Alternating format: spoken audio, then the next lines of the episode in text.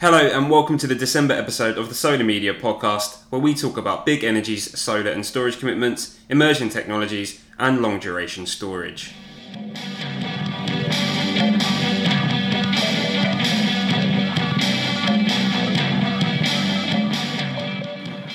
Off today, Andy, we are going to talk about big utilities and their plays into solar and storage.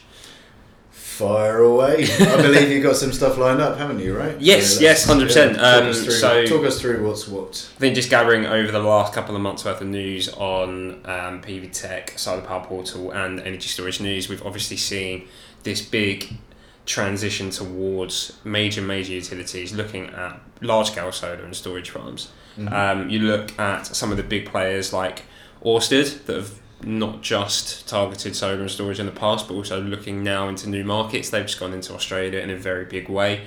Um, moving on to perhaps one of the biggest stories that we've seen, or the, one of the more impactful stories at least, um, coming out of C O P twenty-five um, earlier this month, is the news that Scottish Power are going on a bit of a retinker of their of their strategy, and are now almost kind of hedging the house on on hybrid plants, where they obviously have this quite significant portfolio of onshore wind assets around mm. Scotland, England, um, and a couple of other countries.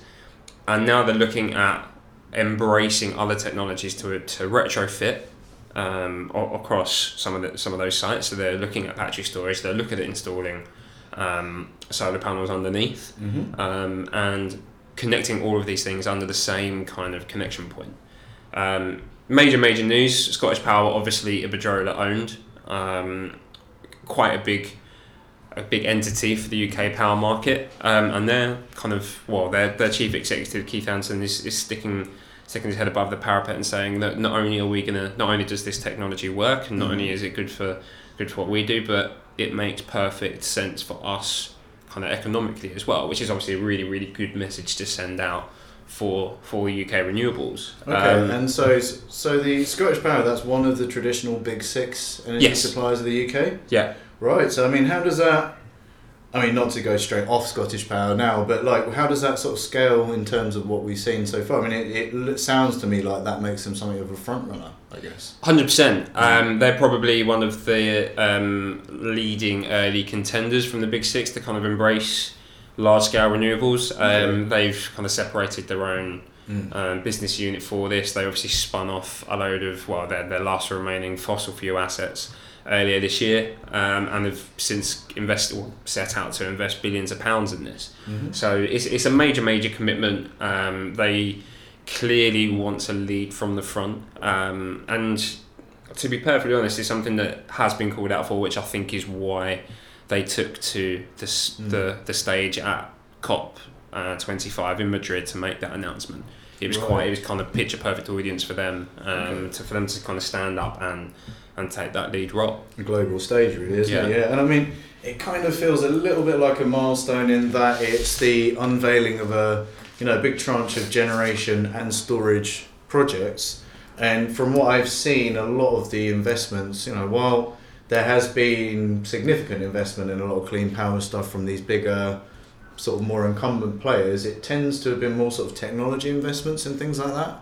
Yeah. I mean, I'm sure there's been a few, but I couldn't off the top of my head tell you, you know, think of a strategy that is this this ambitious by any means, right, really. It's, it's tended to be more investing in aggregation platforms and sort of, you know, preparatory kind of work. Yeah, well, uh, look, if, if you look at some of the major investments that come from the likes of B P, Shell, those kind of massive oil oil and gas energy stores, um, mm. historically B P have obviously looked at solar and didn't quite make it work. Same with, same with Shell, perhaps. Um, now they've kind of about-faced and looking more at the, the deployment side of things. So... Mm. They have, and they obviously have, um, B P has amassed a portfolio of investments in the likes of um, E V charging firm Chargemaster. Mm-hmm. Um, they got um, aggregate the London-based aggregator Limejump as well. Oh, yeah, that was a big one, wasn't it? Yeah, um, yeah, yeah. Uh, earlier this month, though, they did actually increase their stake in B P, um, in, in, in, in LightSource, right, sorry, yeah, okay. uh, taking it from the forty-three percent to the fifty percent. Now, this is an interesting move. It kind of settles Um, well, it, it sparks a lot of interest into what they might do next. Whether that's going to, that's going to just that stake is going to keep on increasing. Um, we actually had a um, very brief chat with um, some of the LightSource management after that happened, and, and they're kind of of the of the of the attitude that it's very much it was it made sense for them. Um, but interestingly, they were they weren't there to, to talk numbers. They were they had no interest in that, but they just wanted to put out the message that it's very much a sensible move for them to share the, the, the standing in, in what has become this mm. almost giant solar firm in the last two years since since they first acquired since B P first acquired the interest. So you have this kind of big, well, LightSource were obviously um, for for those of a U K persuasion were pretty much the the shining light of the U K solar market. Um, and now B P have taken them into, um, I think it's something like thirteen different markets. Um, right. They they have this massive, massive portfolio of, um, of more than twelve gigawatts um, spread over the U S, Europe, some in Australia, some in America. Stat before I even looked it up. There. Well done. Yeah. Okay. Yeah. Um, one of the big things that came out of that chat mm-hmm. was that the majority, if not all, of that pipeline, mm. they're looking to bring forward with bifacial panels. Right, okay. Well, let's go on to that aspect of it in a minute, because sure. there's a lot to talk about in just in terms of the technology there. But yeah, I mean, I guess for our, again, for briefly for our international readers, um, LightSource has actually become well known in the mainstream, I guess, in the U K, because that partnership has seen their services and basically the partnership advertised broadly, cinemas, sure. even bus stops, like billboards, that kind of thing. Now, obviously, there is the spectre of greenwashing is always a potential with anything involving, you know, the energy transition and the old incumbents. Now, sure. that's, that's a given, I think, to some extent. So I think what we really need to see now is kind of more like what you, what you call a green pivot as opposed mm. to a green wash.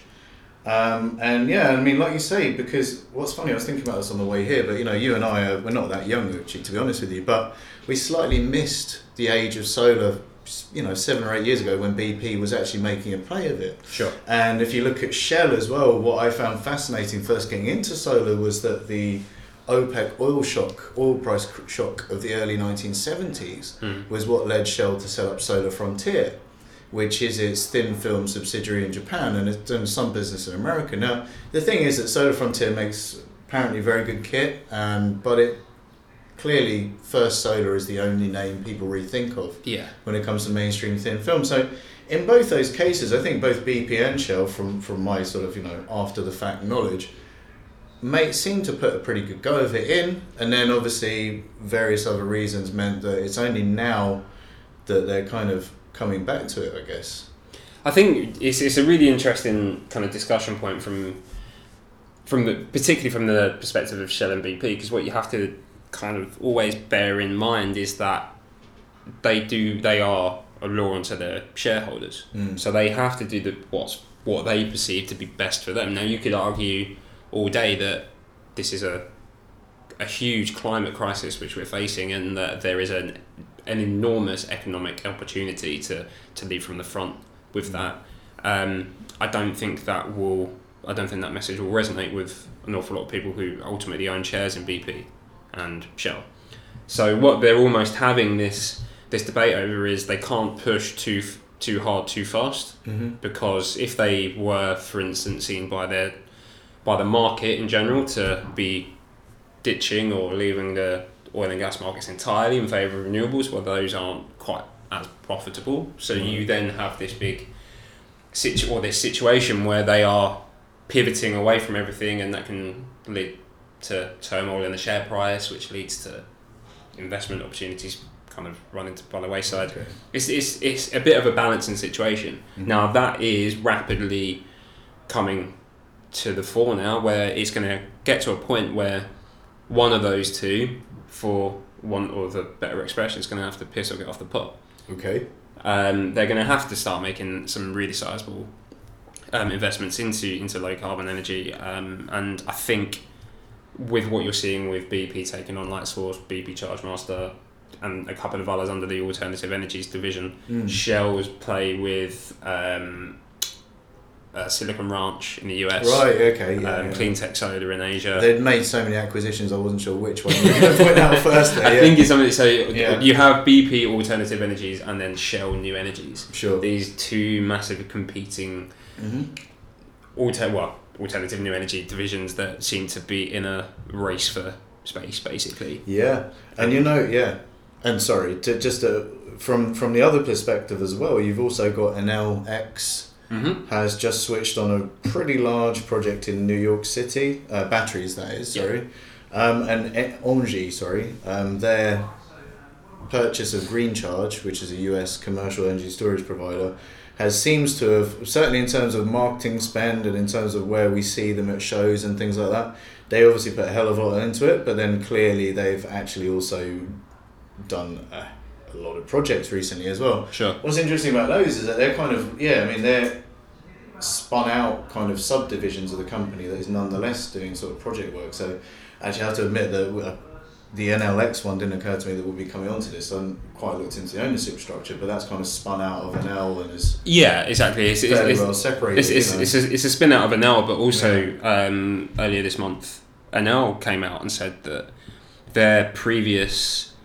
investment strategy for renewables and low carbon solutions wasn't ambitious enough, so they've gone okay. back and re re looked at that and sort of plough a bit more a bit more money in. Um, and it's a very very similar state of affairs to what um, Iberdrola announced um, during their last set of results, their their Q threes, where um, their their chairman Ignacio Galan um, came out and said we are increasing our renewables investment because the last record breaking mm. renewables investment was so beneficial to us that it has created what he termed a virtuous circle of growth. So the more they invest into renewables, yeah. the more their profit increases, which allows them to invest more in renew- renewables, which then would seemingly drive their profit even further. So this, it's almost like you can't put enough into renewables at the moment. Right, yeah. And I've, I mean, the other thing was that there was a big story this week about BlackRock, uh, you know, tra- sure. training investment machine, as it is actually quite literally in, in some ways. Sure. Um, yeah, so it's got it's amassed a billion dollars to go trading in, sorry, trade investing rather, uh, wind, solar, et cetera, which is great, big milestone, yada yada yada. It's very nice.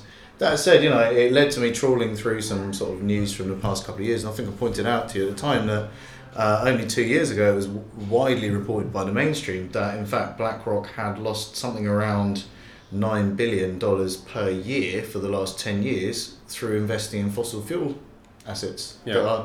So, you know, there's an element to some extent, although it's a small de-risking, there's an element that some of this investment could be a de-risking against yeah. some of their existing business, you know. So it's it might be smarter than you think to actually put out a little wedge hmm. at the very least there, albeit we'd like to see that grow essentially if it's going to happen uh, in yeah, the right exactly. way, I think, you know. Yeah yeah I mean um, yeah so that kind of led to us also having a quick look at some of the big projects that P V Tech's been reporting on actually over the last week or two, right? Yeah, there, I mean there's been there's been some real some real big names, some some big numbers being thrown about. Um, we reported up, just to go back to LightSource very briefly, we reported on um, a two hundred megawatt Um, solar project, which they have just closed financing on, um, I think in New South oh, Wales. This is Australia one, right? Yeah, yeah down okay, down, yeah. down in Australia, New South Wales. That's actually again going to be built using bifacial panels. Uh-huh. So this is something which obviously the the solar industry has been looking to bring to the fore for the last couple of years. Um, there's a lot of issues with um, not having absolutely cast iron certainty that the tenet that the technology works, mm-hmm. or where there isn't enough kind of movement at the moment is the the data to back up bankability, so that right. there's not enough okay. publicly accessible data which proves the, the, the level of gain from the backside of the panel.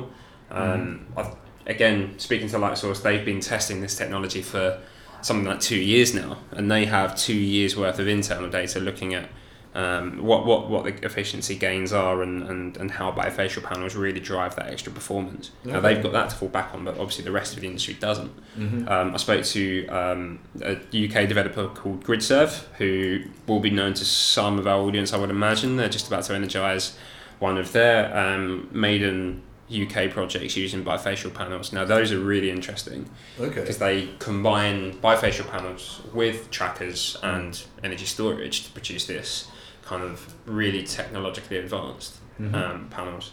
Yeah. Um, and they had they had the same issue when when they were speaking to um, potential partners for their projects or, or financiers. They they were had, one of the big things that they encountered was that their their issue was. They weren't, well, they had no evidence to fall back on. They mm. couldn't turn around to these financiers and say, yes, we expect X percent extra from the panels because of this project. They are now, they are essentially themselves the case study. Right, okay, okay. So, I mean, it just sounds like it's a matter of time then, isn't it? Exactly. Because it does work. Yeah. And I think, like we were saying before, it might be a question that... I mean, I know people need to be more precise than this in real life, but it might be a question that essentially you're just going to guarantee a slightly lower yeah. yield than you might hope for, basically. You yeah. know? Um, and then you could have storage solutions to clip any of the surplus that's there, and at sure. least you can use that, that energy for later. So, yeah, yeah and I mean, just to fi- finally on that big projects note, actually, we were going to run through some of the ones from the site, but there's just too many to go through, isn't it? I, it it's, you know, I think the last couple of... of weeks have just been project after project after project with pipelines yeah. massing. I think some of the activity we're seeing in Spain and Portugal in particular is just yeah. remarkable. That there are some enormous pipelines coming through, um, well, across Southern Europe really. Yeah, I mean, Italy's, there's a four hundred forty megawatt solar complex that we've written about. So in Sicily. two point seven gigawatts of floating P V in Korea. Um, it's pretty incredible. So yeah, by all means, check the um, in Italy, as you say, it comes up time and again, doesn't it? Yeah. You know? um, so yeah, as, as as you say, check the P V Tech website and keep up to date with all of this on, folks. And and obviously the thing is that with all of that renewable energy, and this might be controversial still to some people, but you know that's going to need more storage of energy. Which brings us subtly onto our next subtly, point, Andy. How good is that? Well, I'm still actually trying to stick with the loose theme of the big players, because yeah. just just finally, um, one of our writers, uh, Molly Lomprier, um, actually wrote that uh, Drax, the, uh, what, how do you describe him? Energy giant, I suppose. Energy giant slash... Um, I was going to say gas giant, but that's a type of planet, isn't it? something, like, something like that, yeah. So they um, are they are the, the Jupiter of biomass in the U K, right. I'd guess. Okay. Okay. Um, they are, um, yeah. So they obviously have a couple of um, significant um, assets, uh, yeah. generation assets in the U K. Um, own some coal, some biomass that they look at, and the coal stuff that they own, they're trying to retrofit to biomass. So you right, have a okay, of, um, right, yeah. right, right. But they are looking to become carbon neutral by twenty thirty. Right, and so they produced this uh, report. Uh, they didn't produce a report, sorry, they commissioned a report hmm. via Imperial College um, here in here in the U K um, that for Britain's net zero targets by twenty fifty, we'll need at least thirty gigawatts of energy storage. Yeah, so that's something so like that's, a tenfold increase. It's big, yeah, it really is, it really is. Um, And, you know, as, as efforts to decarbonise power continue, we're likely to get seventy to eighty percent of power from wind and solar by twenty fifty. Um, and that's going to require a lot more storage. So these big players, um, although obviously now the investment is a lot in generation and a lot of the smart tech side, um, within the sort of within the meter, if you will, uh, there's going to be a lot of uh, interest in energy storage from there as well, I guess. And like Shell buying Sonnen mm. obviously bears witness to that, um, albeit that's a residential company sure. with ambitions to go into the grid kind of thing. So yeah, so that's it's been um, a huge... Are we moving on to part two? This is moving on, on to part two, on indeed. The, the energy storage side of things, right, okay, so... It's been a um, couple of big announcements this week on battery manufacturing stuff. So I'm just going to bear quick mention of that because actually our writer Jose Martin is writing that one for the site as we speak. So I don't have the Some information. Live broadcast. Live, yeah, right, yeah. Although you guys won't be listening to this live, so I guess it doesn't matter that much. But yeah, so the the European Commission today um, has approved more than three billion Um, euros, uh, which is about seven billion pounds now. Oh, I can't say that, can I? That's it's well. I mean, we are two day, two days away from an election result, two, which, yeah. which could possibly do that. Which could change everything, I suppose. Yeah. Not least of all, renationalising um, the energy energy market, right? Uh, which the you know the Labour candidate in the U K is talking about. Anyway, so the yeah, so the e, uh, European Commission has okayed some three billion to go to uh, various groups looking to develop battery factories sure. in the U K. Uh, not the U K. In, inside Europe. In Europe, same thing. Yeah. For now. Uh, yeah.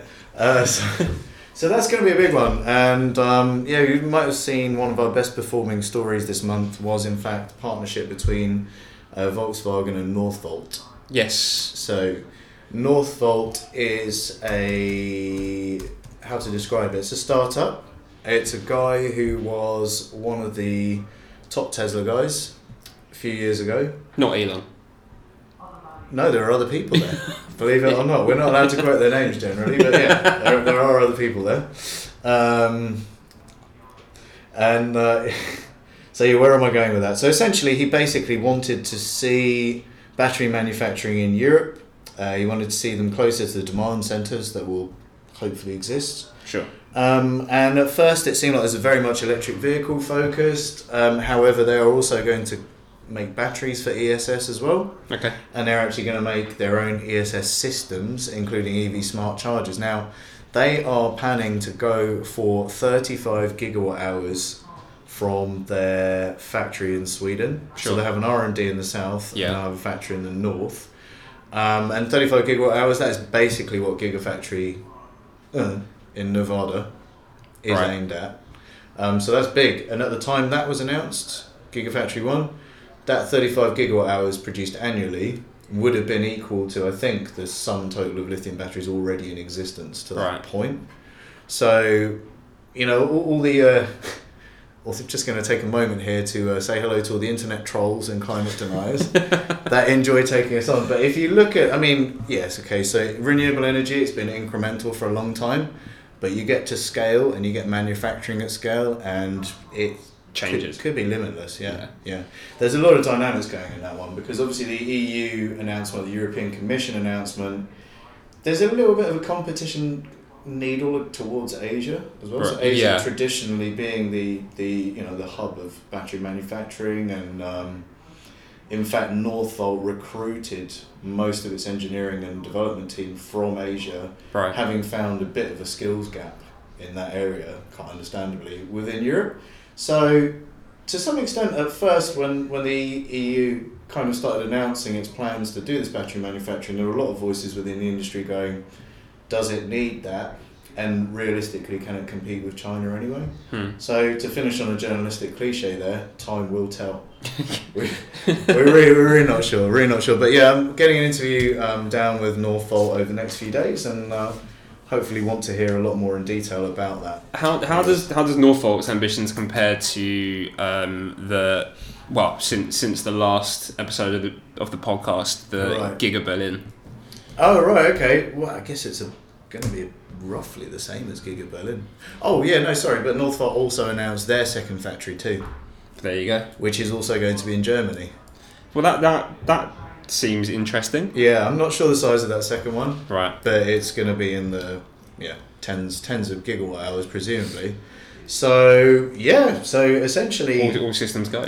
I think Germany's going to have to be supplying batteries to... And Sweden, going to have to supply the batteries for all of Europe.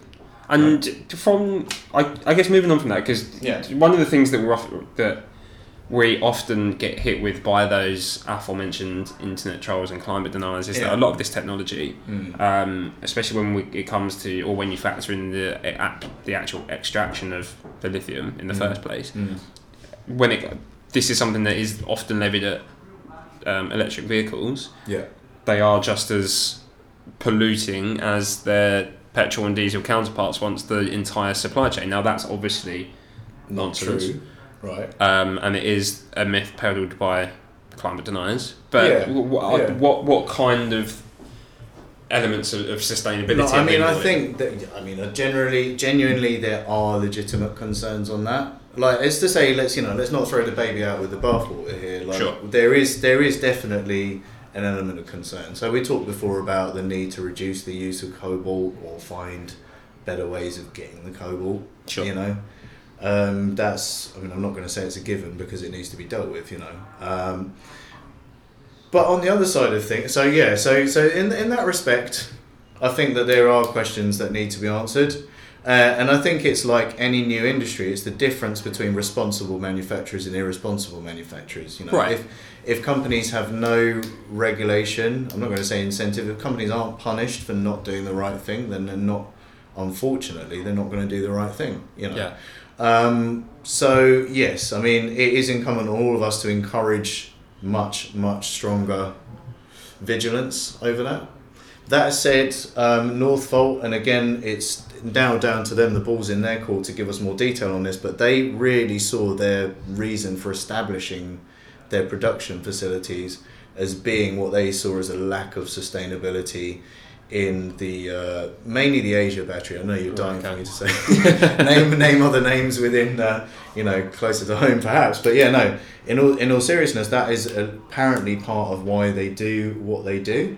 So that's really important. And I'd also really like to draw attention again to, um, and I think we discussed this in brief, so Hans-Erik Mellin, who's a consultant with Circular Energy Storage. Yes, yeah. He's been, he's been, he's one of the, not one of the good trolls, but he's quite prolific.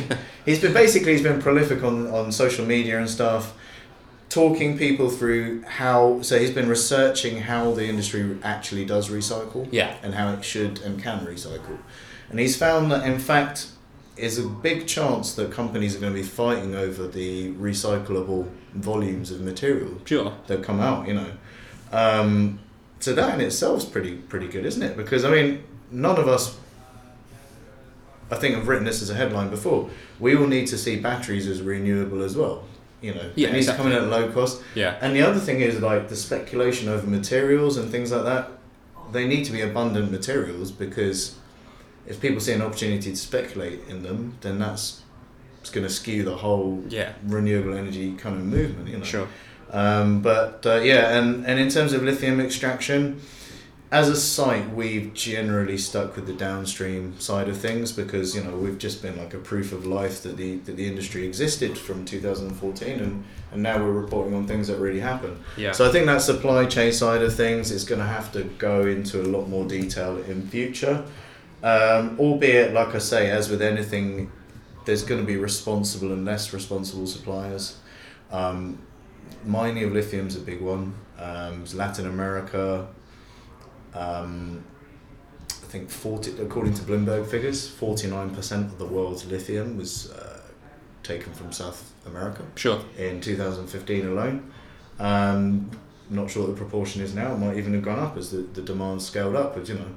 Well, there was that. There was. I mean, obviously, it wasn't a pivotal factor in in the political upheaval, but there was certainly some elements of something wasn't quite right in in that um, contract which um, the Bolivian government want, wanted to sign. Right. Okay. With, with the with the extraction of lithium, which kind of got swept and, and, and reported on, and then a couple of days later there was the, the far more significant news of the kind of political uncertainty there, so that kind of got got kind of put aside for a while. Mm-hmm. Mm-hmm. Yeah, sure. And um, yeah, reports in this week that um, uh, Portugal's signed some lithium deals. Sure. And um, yeah, there's, there's a basically again a lot going on there, so that is that is something. And you know, another thing I've been looking into is apparently the um, the actual extraction of lithium is in itself becoming less and less energy intensive. Sure. So, I mean, did you read this one the other day that was, in fact, you might have to edit this statistic out, but it's something like the amount of water that's used for making a kilowatt hour of lithium battery is the same as two hundred fifty grams of beef. So it's about it, roughly it, the same yeah. footprint, yeah, something like that. So again, I mean, it just it just feels like there's always people falling over themselves to try and do a lot of these things down. Yeah. And my question to you, to not to you, Liam, but to them would be why they enjoy air pollution so much. You know. Yeah. I personally don't, because I've lived in a city my entire life, so I'm fed up with it. Um, yeah. Excellent. Time for a quick break. Time for a quick break. Here at Solar Media, we don't just provide industry-leading news. We're also quite accustomed to throwing the odd event. February and March twenty twenty sees the return of our famous spring portfolio, featuring Solar Finance and Investment London, the Energy Storage Summit series, and more. Even better, listeners to the podcast can receive exclusive discounts to attend. Simply email marketing at solarmedia dot co dot uk with the word podcast in the subject to receive your discounted rate. For more information on the event series, head to w w w dot solar energy events dot com. And welcome back to the Solar Media podcast, and staying on the topic of energy storage. Andy, yeah. I believe we've got something in P V Tech Power this month about long duration storage. We do, yeah. Well, staying on the topic of batteries, but are we really staying on the topic of batteries? Ooh. Ooh. What could you possibly mean by what that? What could I possibly... So flow batteries, uh, redox flow batteries, um... which some would describe as not actually batteries, but in fact machines, right, that store energy. How is that any different to a battery, Andy? Do you know what? It's a distinction I'm not interested in talking about anymore. So let's just use the let's just use the normal nomenclature. No. So what it is is that essentially, um, it's been argued that a lithium-ion battery is a commodity that wears out within a fairly limited period of time. Flow batteries are more expensive, capex wise, right? Um, but they offer the opportunity to decouple energy and power, which means you can provide some of the high power applications that lithium batteries can do. But it means that the bigger the flow battery gets in terms of the energy it stores, and the longer it stores it for, the price doesn't go up by a factor of whatever every time. It goes up, sure, linear. I think that's the right way of describing it. So essentially, so flow batteries have been talked about with promise for decades, in fact. They were yeah. actually actually invented or developed by NASA uh, more than forty years ago. Um, they were dropped from there, but you know, as with the uh, the dust buster, I later found out, and various other technologies, uh, NASA spun it out. Sure. So dust buster comes from NASA, and if you guys take nothing away from this podcast, let it be that, right? um, but yeah, so the... Um, The flow battery was, yeah, it was more or less dropped, um, but then it's been picked up and put down again, and picked up, and there's a lot of uh, different startups have come and gone, yeah. and some of them are still kind of fighting on. So a new report just out from Navigant Research identifies twelve leading vendors okay. in the field, but crucially, only a couple of those are actually identified as leaders and the rest are still contenders. The point being, no one's really gone beyond a handful of deployments of megawatts yet. Yeah, certainly. Right. So there's a lot of um, bankability that needs to be established for the technology. Um, it's just basically, it seems that investors and stuff need to get more comfortable with it. And the point is that Um, an asset that can pay itself back uh, over twenty or thirty years, uh, a lot of potential investors don't necessarily think in those timeframes. No. That's kind of the part part of the problem there. So uh, I mean, this is a bit of an opportunity to plug the forthcoming edition of P V Tech Power. That's our quarterly journal through Solar Media. Sent to press uh, yesterday. You're right. So it should be online, what? This beginning of next week? Uh, it will be published online uh, week commencing the sixteenth. Terrific. So from the sixteenth of December, you can read a terrific, uh, I think it's six or seven pages, uh, technical paper, uh, Senelest, uh, C E N E L E S T, and that is a research alliance established between the University of New South Wales Engineering Department and Germany's Fraunhofer Institute for Chemical Technology. Uh, now it's it's a really detailed paper. Um, there's a short uh, preview of that on the Energy Storage News site today. Fantastic. Yeah, yeah, yeah. So, and I mean, it's just basically just explains that separation between the uh, energy conversion and, and storage uh, that just offers a lot of potential. Um, but as we heard before, um, building scale and manufacturing scale in particular, uh, and obviously the sales networks and things like that, is going to be really vital. So sure. over the last few months, we've seen some providers do things like um, put out uh, t- deals with telecoms companies. Interesting. So off-grid yeah. telecoms towers, particularly in harsh, hotter environments and stuff. Yeah. So flow batteries aren't as sensitive to the heat. Mm. Um, they can operate on heavy-duty cycling. Um, for basically for, for many years. Um, in I was going to say in theory, I mean, it's kind of proven, but they yeah. haven't existed long enough to, you know, so on. So that's really interesting. And actually also our biggest performing story of the last couple of weeks was forthcoming launch by Lockheed Martin. Yes, yeah, you've so, been plugging away at this for, for some time. Yeah, yeah, so I mean, it's it's been a long, it's fair to say it's been a long time in the development. Yeah. I mean, we ran almost the same story this time last year, saying that the uh, the battery, and that's not to do do the company down, um, because, well, I'm well, you scared of Lockheed Martin. You wouldn't want to do that. uh, but in all honesty, you know, look at how long it's taken other people to, to get that into the market on a commercial basis. And Lockheed Martin, I think as soon as something becomes clear that it's, there's an energy security angle to it, uh, you'll find that it's probably not that hard, or, or even national security or defence angle, it suddenly becomes very easy to find money. Sure. So, uh, and so yeah, so Lockheed Martin, despite having not launched their flow battery, in fact, have ended up in the, not the quite the top of the leaderboard, but they are in among the leading categories, so I think there's a lot to come from there. Yeah. And uh, it's a fascinating space because you've got everything from startups um, like Primus Power, which has their equipment manufactured through O E M deals, in their case with Foxconn, which okay. actually Taiwanese assembly yeah. of, the, of the Apple products. And then you've got V R B Energy, which is part owned by a Canadian company, but also has some vanadium mining interest in China, so that's sure. a f- massive level of vertical integration. Yeah. Um, then we got, you know, we reported on recently Avalon Battery with the U K's Red Tea, looking to yeah. form a global partnership.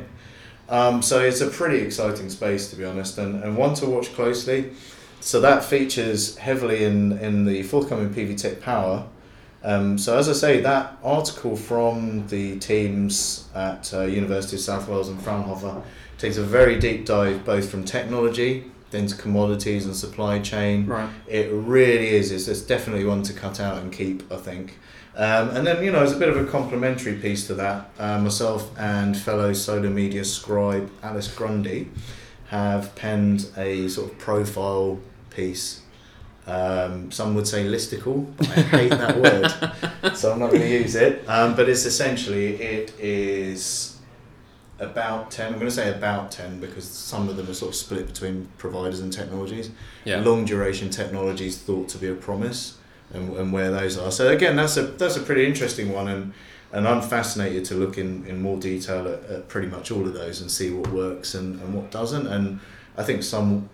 more than one is probably going to work, but it'll be a question of what works for what application. Sure. You know? So sure. everything from pumped hydro uh, to this mad fairground ride with gigantic concrete weights thing that, that, that um, Energy Vault from Switzerland yeah. is doing. Yeah. Hot Steel uh, from Lumenia. I thought that was your band name. That's the name of my new band. And also, that, yeah. so yeah, and then and then different types of batteries like zinc. Sure. Zinc yeah, batteries yeah. are apparently not zinc flow batteries either, which is another subcategory. All going on. It's fascinating stuff, yeah. actually. Yeah, yeah. So, so we'll, um, yeah, really look forward to launching that. So get your get your subscription in, and so it's completely free of charge. Uh, we do take some details from you, but um, yeah, we need them to get the magazine to you. We need them to get the magazine. Not at all. Simply put. But yeah, and so yeah, so just just briefly before we move on. Uh, if we can just round off a couple more of the stories from the site this week. Are you gonna? Is this a listicle? If you like, go for it. Or like. An, an audio listicle of Set what's on. An article de list. Uh, so yeah, so as I mentioned earlier on, um, N L X has just create, uh, connected a grid scale battery storage project in Brooklyn, New York. Excellent. Sorry, anyone in New York listening there. Um, yeah, sixteen point four megawatt hours in densely packed urban New York environment. I look forward to reading more about that and yeah. how it operates. Yeah, yeah, yeah. sure, sure. But I mean, you know what's really interesting about that one actually, um, from an energy transition angle, is that that is part of the Brooklyn, Queens um, demand reduction program. Okay, or sure. demand management program is called. Yeah. So this is basically like a cluster of related technologies and yeah. aggregated. It includes a virtual power plant from the aforementioned Engie storage, right. formerly Green Charge Networks. Excellent. thirteen megawatt hours of connected commercial systems, I think it is mostly. Um, and to that has been added um, on a commercial site as well, uh, sixteen point four megawatt hours of um, uh, of this new battery, um, and it's also got microgrids as well. Well, so apartment, like whole apartment microgrids and things like that. There's some really fascinating projects in New York. You also have yeah. the, the L O three Brooklyn um, peer-to-peer energy trading right, scheme, which okay. has been really, really successful. Yeah. yeah. Um, and yeah, yeah, New York seems to be a destination for, despite mm. it not perhaps appearing or having some of the uh, characteristics of mm. of that kind of that kind of development, it seems to be a home to quite yeah. a number. I mean, from a storage point of view, it was very much about the um, they have the strictest permitting laws, right? Because I mean, they had the world's first electrical grid, right? Unless yeah. I'm not much mistaken, which still runs some of it. Um, well, it's deadly. um, but the thing is that, yeah, so um, it means that New York's got the most, I probably said this on the pod before, most stringent fire codes of any urban, urban environment in the world, and most stringently enforced. Sure. Rightly so, I think. Um, but it's meant that obviously it's taken more time for energy storage to get off the ground. So a number of providers we've spoken to actually worked with the fire department in, in New York Uh, to actually get that, that cleared. But the, the point being, from a bigger picture, from a policy angle, is that the state wants to be one hundred percent renewable electricity by twenty forty, and it's got an energy storage target of three gigawatts by twenty thirty. Um, and you know, these projects are getting bigger and longer in duration, so this sixteen point four megawatt hour one just done is four point eight megawatt hours. Um, so yeah, so that, that means it is going to be playing a pretty big role in this whole Uh, Queen, Brooklyn Queens neighborhood program, sure, um, which yeah basically combines demand response, energy efficiency, related technologies, and so on. So yeah, so I get the impression we're running kind of low on time in order to go through everything else that I wanted to go through because I want to go through everything. Um, but yeah, so just just it, very very brief headlines then before, if I may. Um, so yeah, we just had a V to G charger. Vehicle to grid, that is. Yeah. Going to service at the Amsterdam Arena. The um, Johan Cruyff Arena. It would That's be it. Named after the legendary footballer himself, um, Johan Cruyff, and that's exciting because it's Nissan being the first car maker to validate their warranties for discharging okay. batteries to the grid, as well as absorbing for the grid. It's an interesting stadium yeah. in terms of uh, energy, because they were also one of the first um, sports stadiums in Europe to receive an industrial battery storage. Indeed, three megawatts, yeah, yeah. yeah. So, yeah, we've got quite a lot of in-depth content on that from a year or two ago on the actual project itself, so look that up. I think um, the Emirates also has one. I believe it does. Home of Arsenal Football Club, by mm. some measures the greatest team the world has ever seen. Did, did someone beat West Ham last night? Arguably. we did all right. We did all right. Okay, first, finally, first win in ten? Yeah, let's, let's not talk about football while we're not doing well, Liam. There so, are other football podcasts. Well, I know you know where else they like football?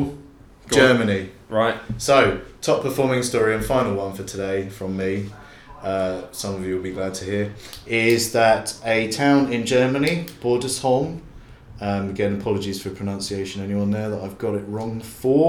Uh, went one hundred percent renewable. For how long? For an hour. Okay. It's a caveat there. Yeah. But the town, so it's a town of seven thousand five hundred odd people. Sure. They're not odd people, seven thousand five hundred people, sorry. Yeah. And they are going one hundred percent renewable next year.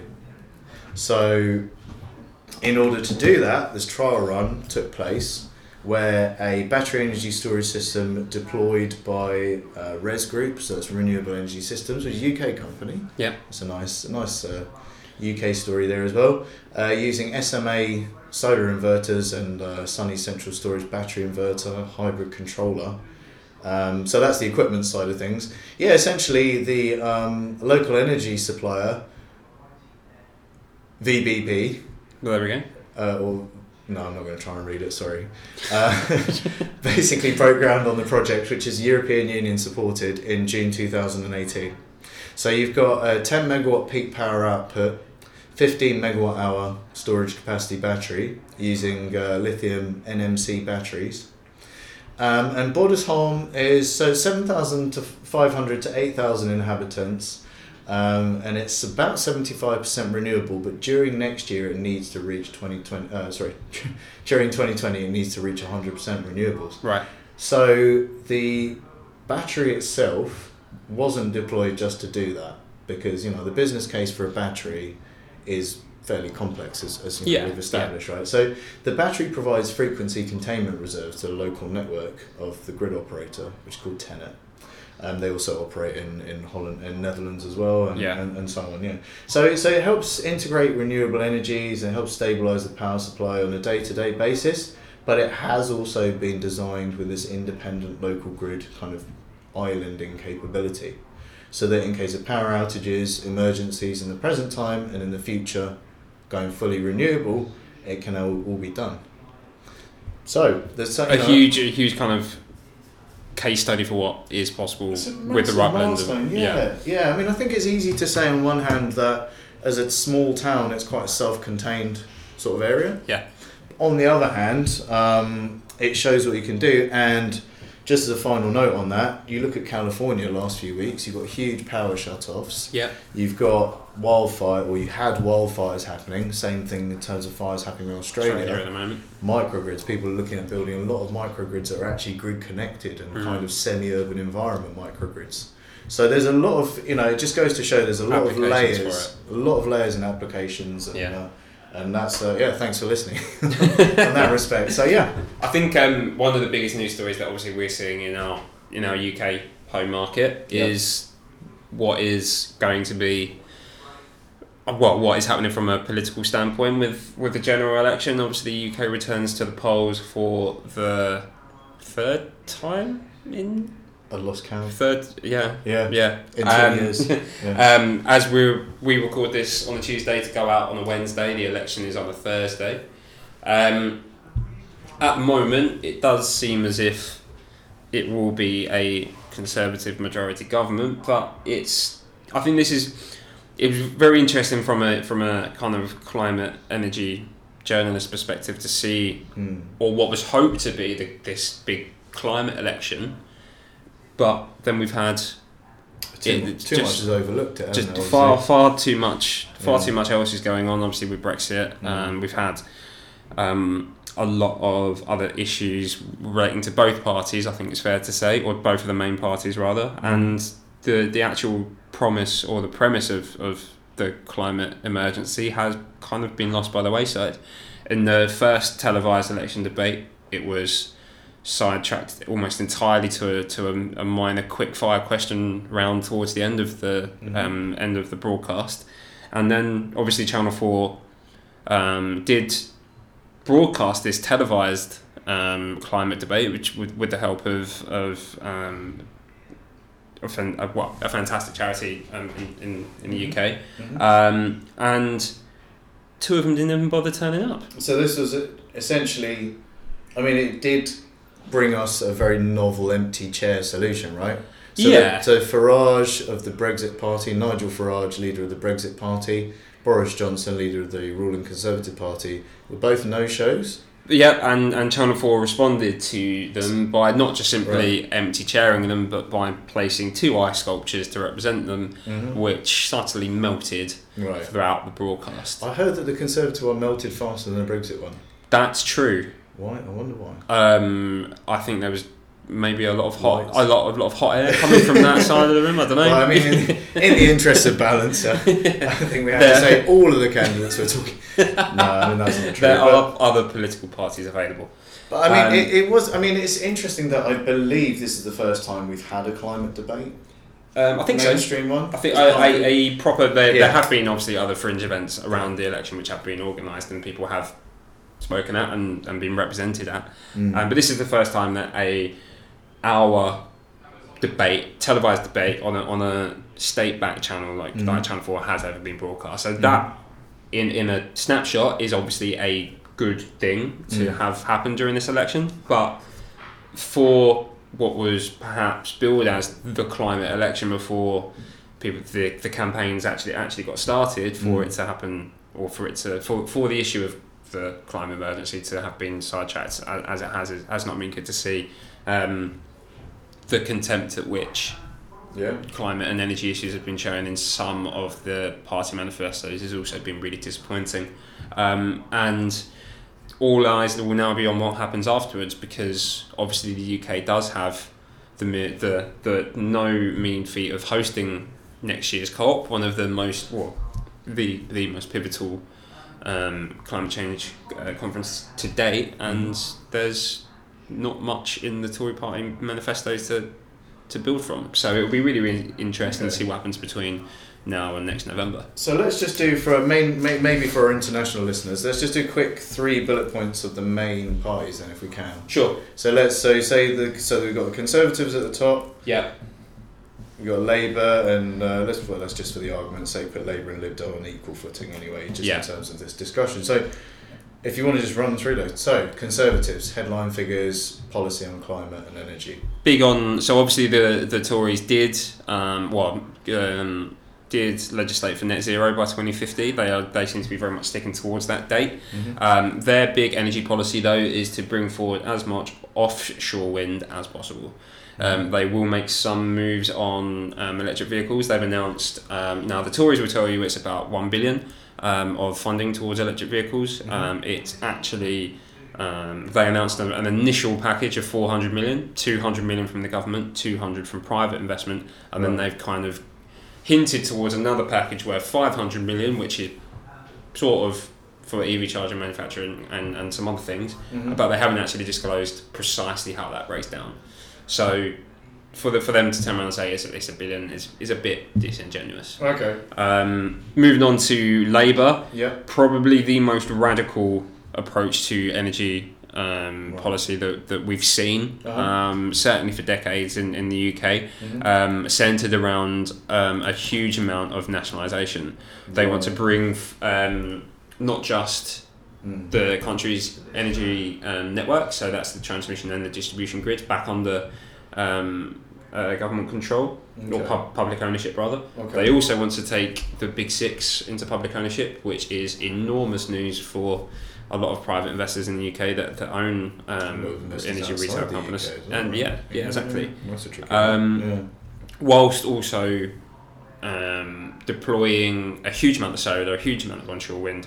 They did, however, duck away from bringing forward the net zero target to twenty thirty. Okay. That was put forward at the party, at the Labour Party conference right. in September, but they have suggested it will be as close to twenty thirty as they would like it to, but they are not mandating for that. Right, okay. Um, and yeah, I mean, tr- traditionally Labour's uh, support base has been quite strongly aligned with the unions as well in, in the U K, I guess. Yeah. And, and in terms of the energy jobs debate, kind of feel like they could have done more to, to win that. Definitely. But, but it seems as though the while the general public is a bit befuddled by the uh, renationalisation plans, from the rumours I hear, it seems that the unions themselves are, aren't against it.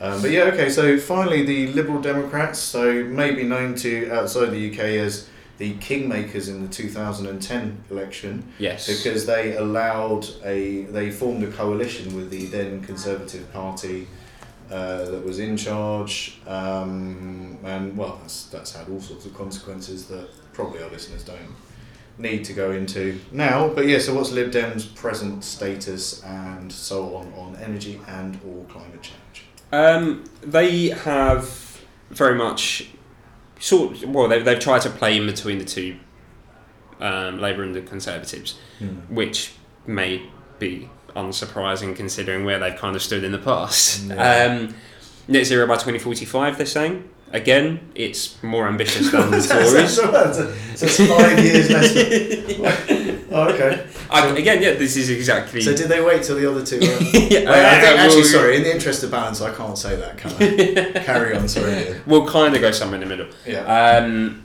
they are uh, looking massively at offshore wind, mm-hmm. um, as well as, I mean, that's... Uh, The the C F D policy has been massively successful, mm. um, and it's probably unsurprising that the parties have gone hell for leather for this. That is unfortunately all we have time for in this episode, but thanks for listening, and please do subscribe to the Solar Media Cast wherever you're listening now.